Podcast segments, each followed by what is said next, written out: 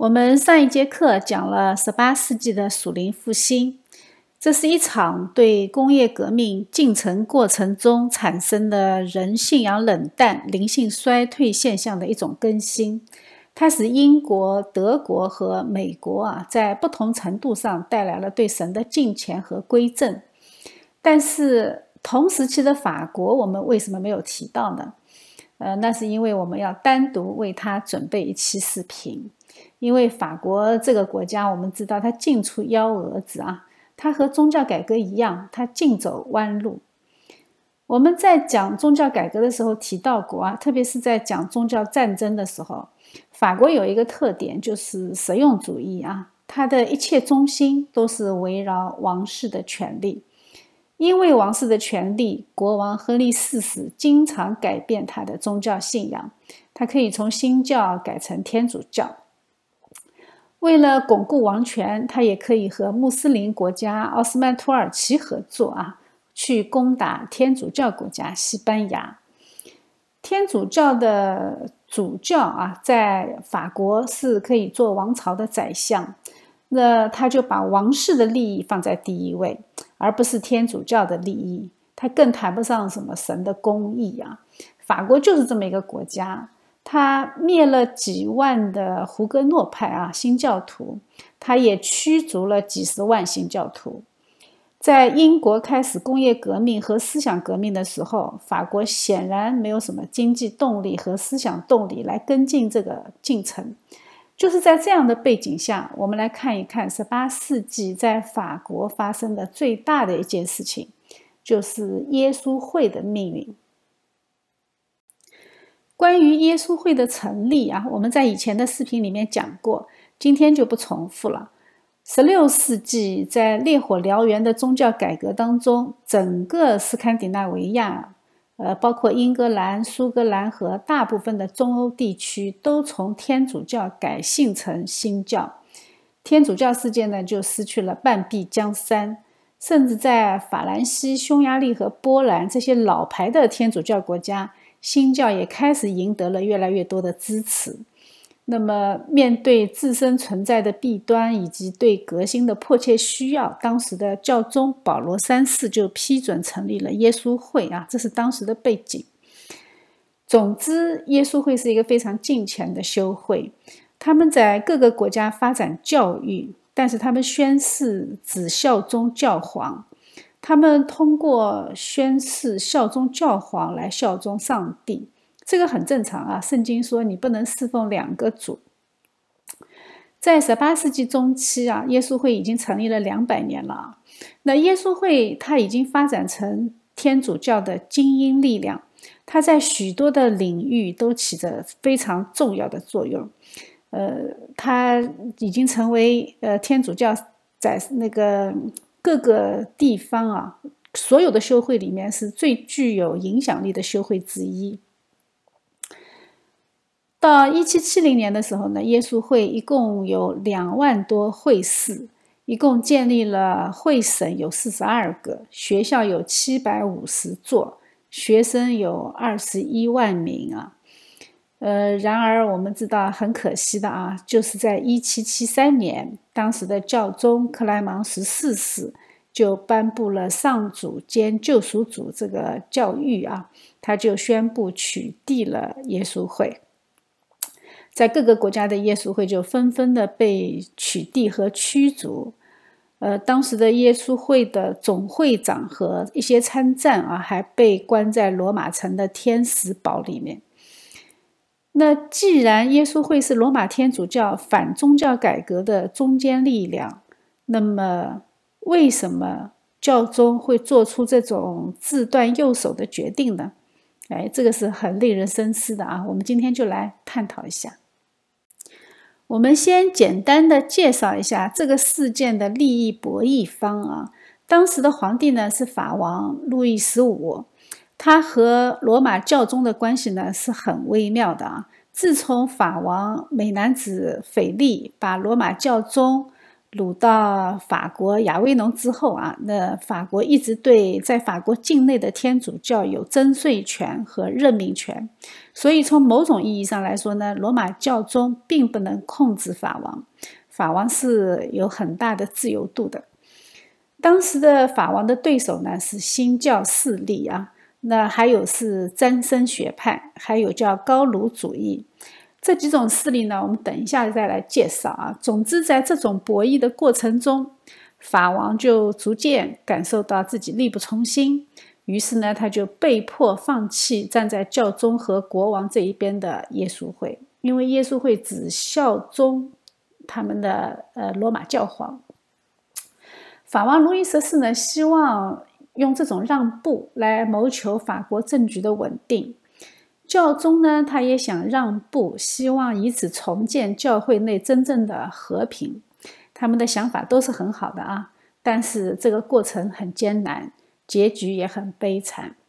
法王呢，他万万也想不到，在短短的二十年后，他自己可怜的孙子就会惨死在法国大革命的断头台上，而罗马教宗呢，也很惨。在法国大革命之后的拿破仑革命中，他被拿破仑逮捕啊，在巴黎整整关押了五年。耶稣会的解散是十七世纪到十八世纪各方势力和罗马教廷博弈的结果，它是教廷在宗教改革和启蒙运动中逐渐处于劣势的体现。它本身不是耶稣会和教宗之间的矛盾啊，而是教权和皇权的矛盾，教廷集权和地方教会想自治的矛盾。所以，我们呃分别来讲一下这个过程。十六世纪的天主教在欧洲的上层社会遭受重挫，为什么呢？因为当时的君王他走向了两个方向。有一批君王呢，他发现，哎，新教的政策更符合国家利益。我们前面讲过了啊，他们都靠着没收天主教的财产而完成资本积累，最后走向工业革命的那些北欧的几个国家，对吧？在他们的眼里呢，这是他们归正信仰之后，上帝对他们的祝福。另外，也有一批君主啊，他觉得趁这个机会可以要挟天主教，给他们更大的权限。呃，以维持他们的天主教的身份啊，那他们就觉得你要是不给我更大的权限呢，我就去信新教了。那罗马天主教会为了不损失他们的地盘，就向他们妥协。比如像法国，这就是最好的例子啊。在法国的教会是君王控制下的，是为君王服务的啊，他们是不听教皇的。在这样的情况下呢，罗马教会几乎失去了对欧洲王室的控制。我们知道英国也是啊，英国不是他们的宗教改革以后，他们的教会也独立了。那所以呢，耶稣会的工作重点呢就开始转向城市和贵族阶层，因为王室不听话了嘛，他们就只能搞底层建设。服侍这些人最好的方式是什么？就是教育他们的子女。于是呢，耶稣会就开了很多很多的学校。让所有的人都能免费来读书。耶稣会的学校几乎都是开设在欧洲的一些大中城市啊，它就成了，就慢慢的，它就形成了一套非常著名的耶稣会的教育体系。与此同时呢，他还在各个主教城市开设神学院，并且在各个天主教的神学系统里面占据了非常重要的主导地位。包括还有各种各样的一些散会、朝圣、进修和节日游行，它有非常好的现代化的教育体系，还有富丽堂皇的巴洛克式的教廷建筑，所以呢，它很大的程度上重新赢得了上层社会，也赢得了信奉天主教的城市和乡村的广大民众。因为老百姓都是很现实的嘛，你能够给我提供服务，我当然我的心就归向你。耶稣会它有非常卓越的教育体系和优秀的教学质量啊，所以它对新教徒的孩子也有很大的吸引力。我们知道新教的当时还没有开始普遍的办学校，所以有很多的那些新教徒，他们的孩子是在天主教会读的书。那这也间接的激发了他们对天主教的浓厚兴趣，这个就为十七世纪天主教的复兴奠定了基础。经过耶稣会一百多年的努力啊，欧洲的宗教形势开始出现逆转。在巴伐利亚，当时的选帝侯马克西姆连一世啊，他就采取了非常强硬的措施，驱逐了新教的神职人员，呃，还有一些贵族啊、市民啊，他都把他们赶走了。他就命令他的领地里面要改宗天主教。我们知道，他后来还把那个神罗内部的天主教的各个小国家联合起来啊，建立了一个天主教联盟。接下去就是打了那一场惨烈的三十年战争。耶稣会他在各个城市会举行非常盛大的、隆重的弥撒，再加上教堂确实是富丽堂皇，而且他们还建立人文学校，所以给老百姓的感觉，他们又高大上，又很神秘，又很近前。又美轮美奂，所以呢，很多当地的呃那些老百姓啊，就在形式上重新皈依天主教。在瑞典啊，这比较典型的就是那个古斯塔法的那个女儿，瑞典的女王叫克里斯蒂娜，她就改信了天主教。在神圣罗马帝国三十年战争的时候，那个新教联盟的领袖普法尔茨的选帝侯腓德烈五世。他的几个孩子都皈依了天主教，他其中的一个女儿甚至还当上了一座天主教隐修院的女院长。所以，耶稣会在反宗教改革领域取得了非常辉煌的成就，这个就令很多新教徒痛恨不已啊！有一个新教的宫廷牧师曾经写写一个什么，呃，就是写一个小册子啊。它里面就说，呃，撒旦刚刚纠集了一个新的修会，一帮新的法利赛人和伪君子，他们虚伪的把自己称为耶稣会会士，哎，这个就写的非常的呃具有攻击性啊。所以在那个时间段啊，在新教徒的记忆当中，耶稣会是非常负面的一个形象。耶稣会让新教主义者感到非常不满的同时，罗马天主教的内部也产生了教义上的分歧。比较激进的就是詹森学派。詹森派的发起人啊，是一个尼德兰的神学家，一个主教叫詹森啊。那尼德兰是什么地方？尼德兰就是荷兰，对吧？荷兰我们前面讲过，那是思想最开放、最多元的地方，人文主义的摇篮，是宗教宽容的典范。当时天主教鲁文大学有两个学派啊，其中一派呢是支持耶稣会所提倡的经院哲学，另外一派呢是支持古罗马神学大师奥古斯丁写的预定论。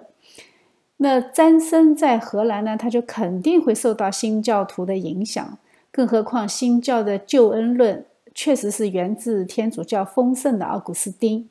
于是呢，他在鲁文大学当圣经教授的时候，他就坚持预定论。这个和强调人类自由意志的耶稣会经院哲学是相对立的。他就写了一本书，叫做《奥古斯丁》，来阐述他的思想。他所推崇的预定论，恰恰是宗教改革的加尔文派的主要理论啊。那为此呢，教宗乌尔班八世就发了一个通谕，否决了詹森的奥古斯丁。这一举措呢，在高卢主义盛行的法国教会内就引起了激烈的斗争。呃，高卢主义简单的说，它就是指法国教会要脱离罗马教会，要独立自主啊，其实就是一个分离派。这个争论的双方呢，一方就是詹森学派的领袖。他们以满腔的热情、神学才识，甚至非常偏激的言辞和富有挑战性的语言去进攻耶稣会。但是我们知道，耶稣会也不是吃素的嘛，对吧？那些在宫廷中具有很大影响力的耶稣会士，他们也是文笔犀利、思想敏锐啊，所以他们也毫不留情地去批判被教宗否定的战神派。在这一场辩论啊，刚开始的时候呢，就得到了太阳王路易十四的支持，耶稣会呢是占绝对的优势。到一六五六年的时候呢，当时的教宗亚历山大七世否决了所有和战争主义相近的学说。到一七零三年的时候呢，太阳王逮捕了战争学派的精神领袖，当时的神父凯内尔。并且呢，督促罗马方面你要采取措施。但是我们知道，那罗马当时是很听法国的啊，所以呢，在一七零五年，教宗克莱芒十一世就发表了通谕，这个通谕的名字叫《主的葡萄园》。这个通谕里面，他彻底否决了战争学说。在一七一一年的时候呢，他又发了一个通谕，叫《独生子》，这个也是更彻底的摒弃了战争学说。但是这一场神学辩论并没有停止啊，它愈演愈烈。而此时的法国经历了文艺复兴以及宗教改革，启蒙思想呢也刚刚兴起，所以这一场学术辩论会最后就慢慢的演变成一场政治运动。那法王的反对者就开始纷纷站队了啊，他们就站在詹森主义这一边。罗马教宗的反对者高卢主义呢，也和詹森主义。团结一致啊，所以这个斗争的风向标就逐渐的开始逆转。我们稍微解释一下高卢主义啊，高卢主义呢，它是出于法国的一种观念，它是很典型的法国观念，所以才给它取了个名字叫高卢主义。它有很多的派系，但是它主要呢是有三个特点。第一个特点呢，就是法国君主的世俗权力不受干预。普世会议要高于教宗的权威，教士和国王联合起来反对教宗干涉法兰西内部事务，所以这个就是很强势啊，就是在教权面前，君王很强势。而且高卢主义呢，反对拥护教宗权威的月山主义。什么叫月山主义啊？月山主义就是从中世纪就开始了。就是说，教宗的权力可以越过阿尔卑斯山，可以到达天下任何地方。也就是说，是教权至高无上的意思。那么，这高卢主义呢，恰恰就是反对岳山主义。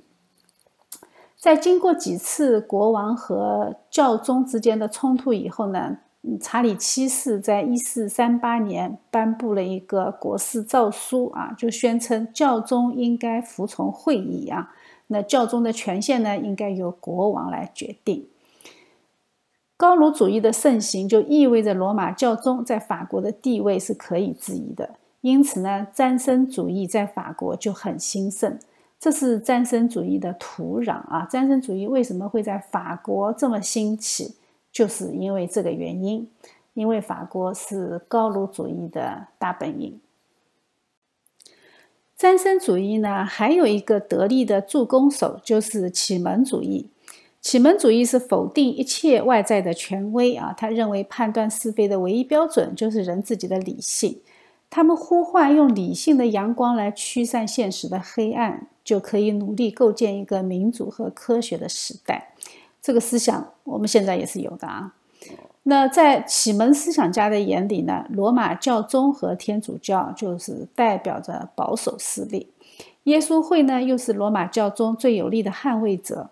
那么，耶稣会、耶稣会的学校和大学教授就已经逐渐演变成阻挠进步思想传播的最强大的传统力量，就演变成天主教会最顽固的堡垒。所以在他们的眼里呢，这些都是需要被摧毁的。启蒙思想家他所提出的是开明君主制度这个理念啊，就像英国那样，也英国的君主是没有什么权利的啊，教会也要靠边站，是议会决定一切。那议会的权利是哪里来的？是人民啊，所以他们的目标呢，就是要把教会置于世俗国家的控制之中，而耶稣会呢，哎，他们在入会的时候，他们在发誓的时候。除了贞洁、贫穷、服从这三个愿望以外呢，他们还要发誓效忠罗马教宗。哎，所以这个就是启蒙思想家建立理想国的非常严重的障碍。虽然耶稣会在十六世纪定制的教学纲要，在很长的时间内在教育界都是处于领先地位的，但是到了十八世纪嘛，毕竟两百年过去了，所以呢。当时的启蒙思想家就谴责他们那些东西都是太腐朽的。启蒙思想家和接受了启蒙运动的那些教会人士，比如说像某些奥古斯丁教会啊，那个修会的会士，他们就开始趁着启蒙主义的东风啊，就开始在那些呃印刷的小册子上写了不计其数的文章，去抨击耶稣会的教学内容和教学方法，觉得他们坚持以圣经为本、以经验哲学为辅的这一套已经严重跟不上时代。我们知道的，通过大规模的系统性的印刷出来的宣传品去改变民间的思想，这个是从一开始，呃，从那个古腾堡印刷术一开始出来以后，它就一直是这样的，一直到今天啊。呃，我们知道，随着启蒙运动在百姓心中生根开花和发芽结果，那后来耶稣会的学校，他得到的捐款和赞助就越来越少。毕竟，像免费教育是要用捐款和赞助来支持的。毕竟他们也不能印钞票，对吧？那么再加上新大陆输入的白银引起了货币贬值，耶稣会的学校的财政状况就很危险了，基本上是捉襟见肘。还是那一句话啊，谁掌握了媒体，谁就掌握了话语权，谁就能够主宰民众的想法。那那个时候，印刷术是在谁手里啊？是在新兴的资产阶级手里。也就是说，资本掌握着媒体，这个和现在是一样一样的啊。在启蒙运动影响下的政府，就逐渐的将耶稣会的会士就驱逐出大学，因为启蒙主义者已经控制了大学啊。然后呢，他们慢慢的用新教模式去改革这些大学。所以，我们不要以为在中国好像政府抢了基督教的大学啊，其实，在法国和各个欧洲国家，类似的情况都在发生。这个是世俗权力向神权的挑战啊！在这种情况下呢，耶稣会就陷入了一个四面为敌的境地。引起耶稣会最终崩盘的导火索呢，是一个事件啊，一个神父的破产事件。这个破产的神父呢，叫拉瓦莱特。拉瓦莱特神父呢，他是在一七四二年开始就领导耶稣会在中美洲加勒比群岛的那个分部啊。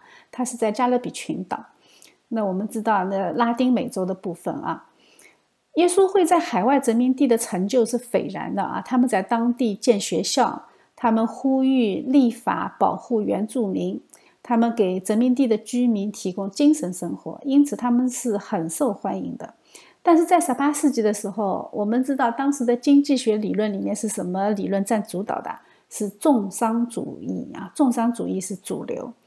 所谓的重商主义其实就是贸易保护，尽量的肥水不流外人田。殖民地的东西呢，只能通过自己的母国进行呃贸易啊，原材料和产品呢，你不能卖给别的国家。美国后来闹独立也是和贸易保护有关系的啊。中美洲能有啥呀？中中美洲只有原材料，还有蔗糖，对吧？还有一些其他的矿产，它其实基本上都是以原材料为主。那么原材料它重商主义保护，它就不允许你卖给别人，只能够卖给母国。但是你母国又没有那么大的消费能力，结果呢，就因为这些国家的重商主义的封锁，当地的商业就受到了很严重的影响。那当地的商业呃收入少了，那对教会的捐献也逐渐减少，他渐渐的就无法支付传教所需要的开支，所以这个就是呃这个神父所面对的困境。那你作为神父，你又开学校，你又开教堂，你肯定是需要钱的，对吧？那他就要想办法去解决。于是呢，哎，这神父很聪明啊，他经济学呃那个那个能力也不错，所以他就参与了非常复杂的美洲的贸易活动。那没有资金怎么办呢？他还借了高额的贷款。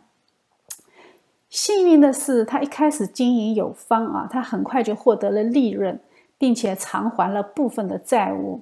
他也用这些利润继续去维持他的教学，维持他的教会。但是呢，哎，好景不长，他从美洲运往法国的这个商船被海盗给抢劫了。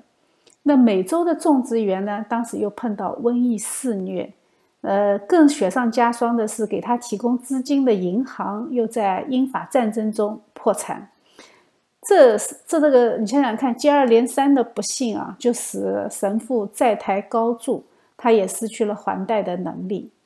那虽然当时的耶稣会还是有点钱的啊，有能力帮助拉瓦莱特神父去还贷，但是呢，修会开了一个会议啊，他们统一的认为，经商行为呢是他自作主张，不能够让整体修会来替他还债。因为这个先例如果一开，那后面神父全部都去赚钱去了，那亏了还让教廷买单，这个不好收拾啊，所以呢就拒绝了。最后呢，拉瓦莱特神父就被告上了巴黎法庭。这下好了，这下所有的反对者终于找到了一个给耶稣会毁灭性打击的机会。在一七六零年啊，当时的巴黎最高法院宣判，耶稣会应该集体对拉瓦莱特神父的破产负责。但是耶稣会巴黎修会省的省长就驳回了巴黎最高法院的判决。耶稣会在法国的那些敌人啊，就看到时机已经到了，他们就对耶稣会展开了全面的进攻。这个时候，我们刚才说过的那些学派全部登场。詹森学派，还有高卢主义者、启蒙运动者和一些共济会成员啊，就开始精诚合作。他们还有一个队友是谁呢？就是法国卢呃那个那个法国的国王路易十五当时最宠爱的情妇，叫彭彭杜尔夫人啊。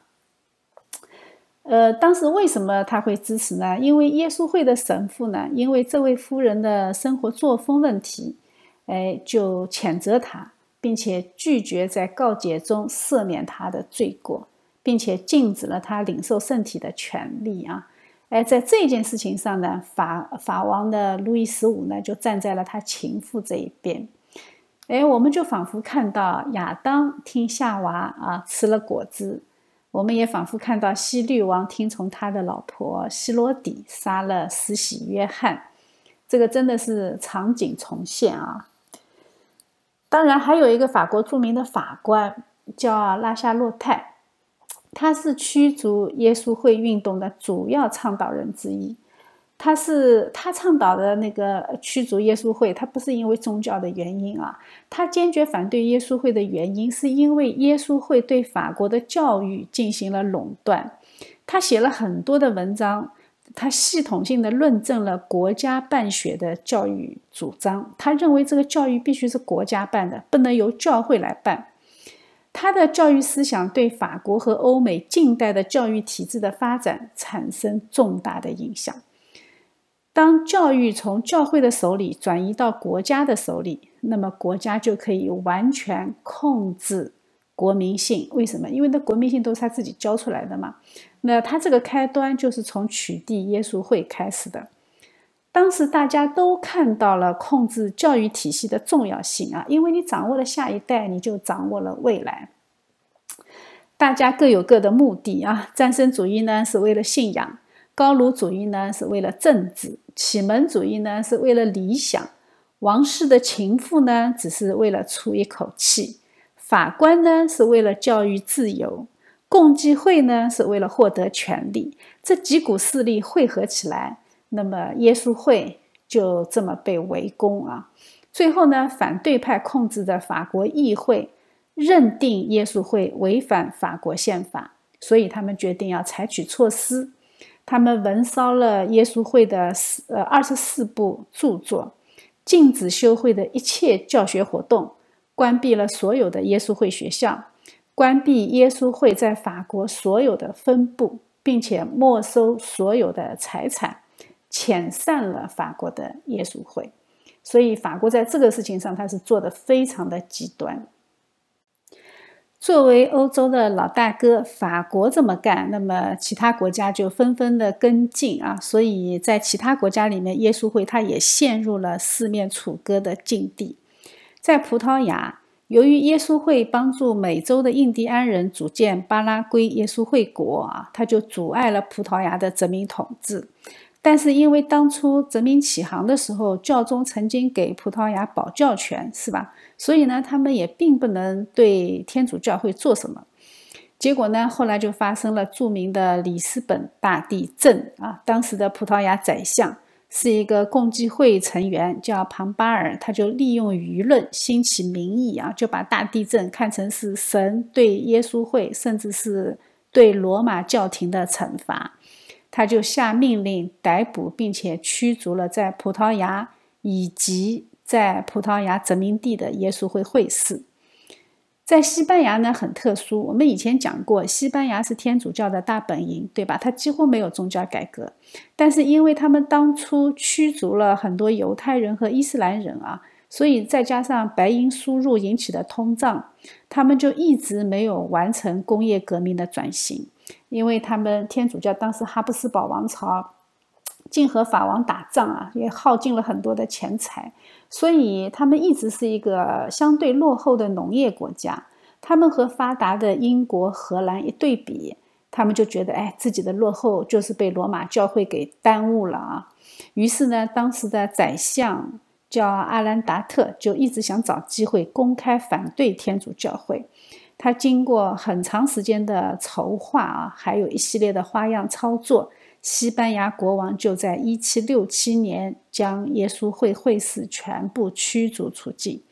我们就不介绍这个过程了啊。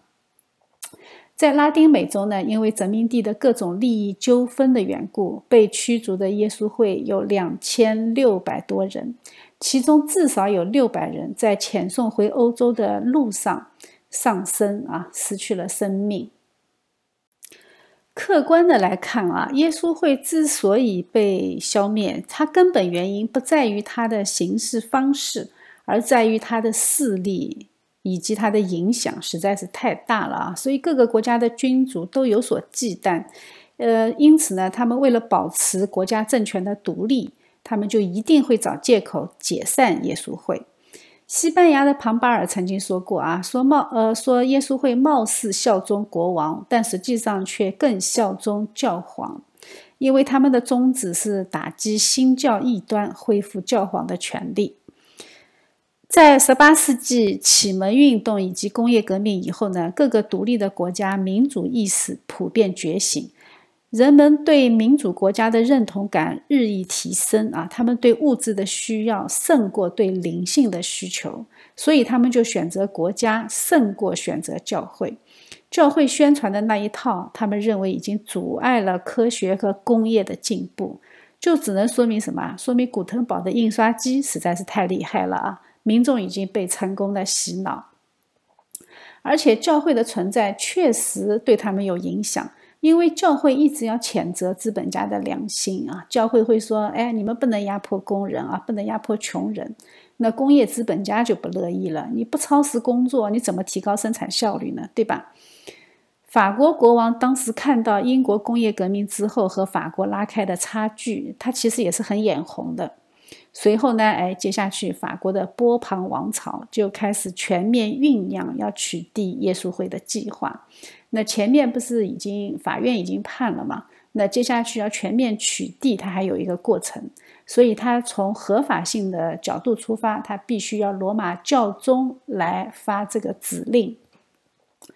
当时的罗马教宗是克莱芒十三世啊，他就坚决拒绝取缔耶稣会。那法国就威胁教皇啊，说你不取缔的话呢，我们就不承认你这个教皇。结果呢，哎，教宗突然就中风死了，也不知道是不是被他们气死的。欧洲的君主就开始对新的教宗选举就施加了很多压力。他们选了一个性格很软弱的教宗啊，就克莱芒十四世。克莱芒十四世呢，就迫于压力，就在一七七三年颁布了一个短谕啊。叫上主兼救赎主，就全面取缔了耶稣会。他希望通过这种方法来恢复已经接受了启蒙运动思想的天主教一些那些国家的关系啊。哎，这个有一个很很好玩的一个例外啊，就是当时他这个短谕啊，整个欧洲国家几乎所有的国家都接受了，但是有一个国家不接受。就是当时的俄罗斯啊，那个俄罗斯帝国当时是一个女沙皇，叫叶卡捷琳娜二世。这个女沙皇呢，因为她是相信东正教的嘛，所以罗马天主教的短谕啊，那个教皇短谕，他根本就不搭理人家，所以他就禁止在俄罗斯帝国内颁发这个克莱芒十四世的短谕，所以他压根就不鸟罗马天主教皇。结果呢，耶稣会就在俄国和普鲁士这这些天主教势力无法到达的地方，他们可以继续的存在。我们记住这两个国家哦，俄国和普鲁士。但是耶稣会的解散，并没有换来法国波旁王朝的稳定，也没有换来欧洲列强对罗马教宗的和平。他们的妥协都没有用啊！不知道是宿命还是巧合。之后仅仅二十多年，罗马教宗和欧洲列强的噩梦就从法国开始了。没有耶稣会的教育体系，大家都转向国家教育了啊！所以，于是呢，启蒙运动就再也没有拦阻，大家开足马力向进步主义狂奔。仅仅二十年之后，在启蒙运动的影响下，一七八九年就爆发了法国大革命。二十多年，你想想看，教育出来的一代人，这一代人可以到大街上。可以拿起他们的锄头，可以攻进巴士底狱。这些人是新一代国家教育的第一代产品。很可惜啊，法王路易十六就被送上了断头台。在法国大革命的过程中，我们很容易看到民众有一个现象，就是非常容易被口号欺骗，领导者呢也出尔反尔。在审判王室的时候呢，也完全没有遵循程序正义，全部都是目的论的审判。为了达到目的，他们可以歪曲事实，可以搁置公义。而这一条呢，恰恰是法国王室一直以来遵循的，为了国家利益而推崇的高卢主义。怎么看呢？神说：“凡动刀的，必死在刀下。”圣经什么时候骗过你？法国大革命人头滚滚，血流成河，最后是强权军事人物上场来收拾啊！拿破仑用军事独裁的方式横扫西欧。在一八零七年，拿破仑入侵西班牙，推翻了西班牙的王室。在一八零八年，拿破仑占领葡萄牙，葡萄牙的王室就逃到南美洲的殖民地啊，就是现在的巴西。而当时的罗马教宗庇护四世就被迫为法兰西第一帝国的皇帝拿破仑加冕，但是呢，在加冕的过程中，我们都听说这个事情啊，拿破仑一把夺走皇冠，自己给自己加冕，还给他自己的皇后加冕。庇护七世呢，就哎把这个看作是奇耻大辱。拿破仑在一八零九年就进攻维也纳。并吞了教宗国下面的各个小邦国，庇护七世大发雷霆啊，宣布把拿破仑再次革除教籍。结果拿破仑一不做二不休，在一八零九年的七月六号就逮捕了庇护七世，在梵蒂冈把他逮捕的啊，并且把他解押回萨沃纳去囚禁起来了。他一直要到拿破仑一八一四年退位以后才被放出来。这些驱逐耶稣会的王室，法王被砍了头，西班牙王室被推翻，葡萄牙王室被流亡，教宗被囚禁。你觉得这一切都是偶然的吗？如果你一定要坚持说这个就是偶然，这个就是巧合，那么我们再来看一看另外两个巧合啊。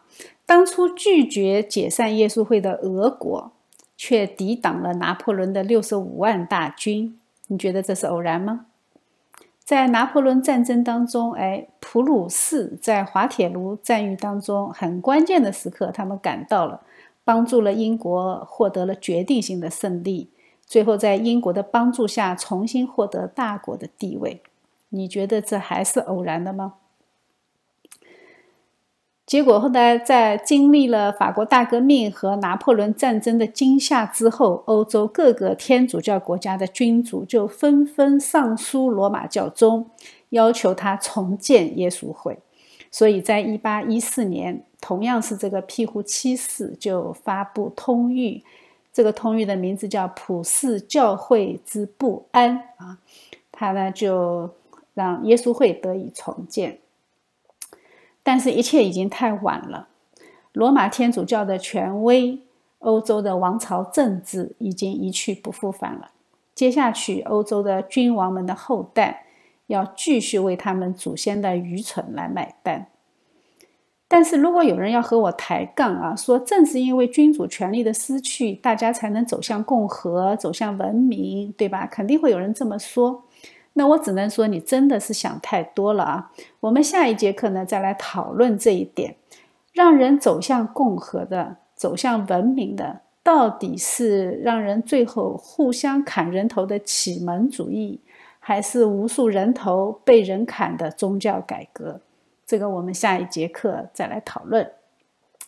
这个问题如果不说清楚，大家还要被现在的左派政客欺骗。我们一定不会放过这个命题。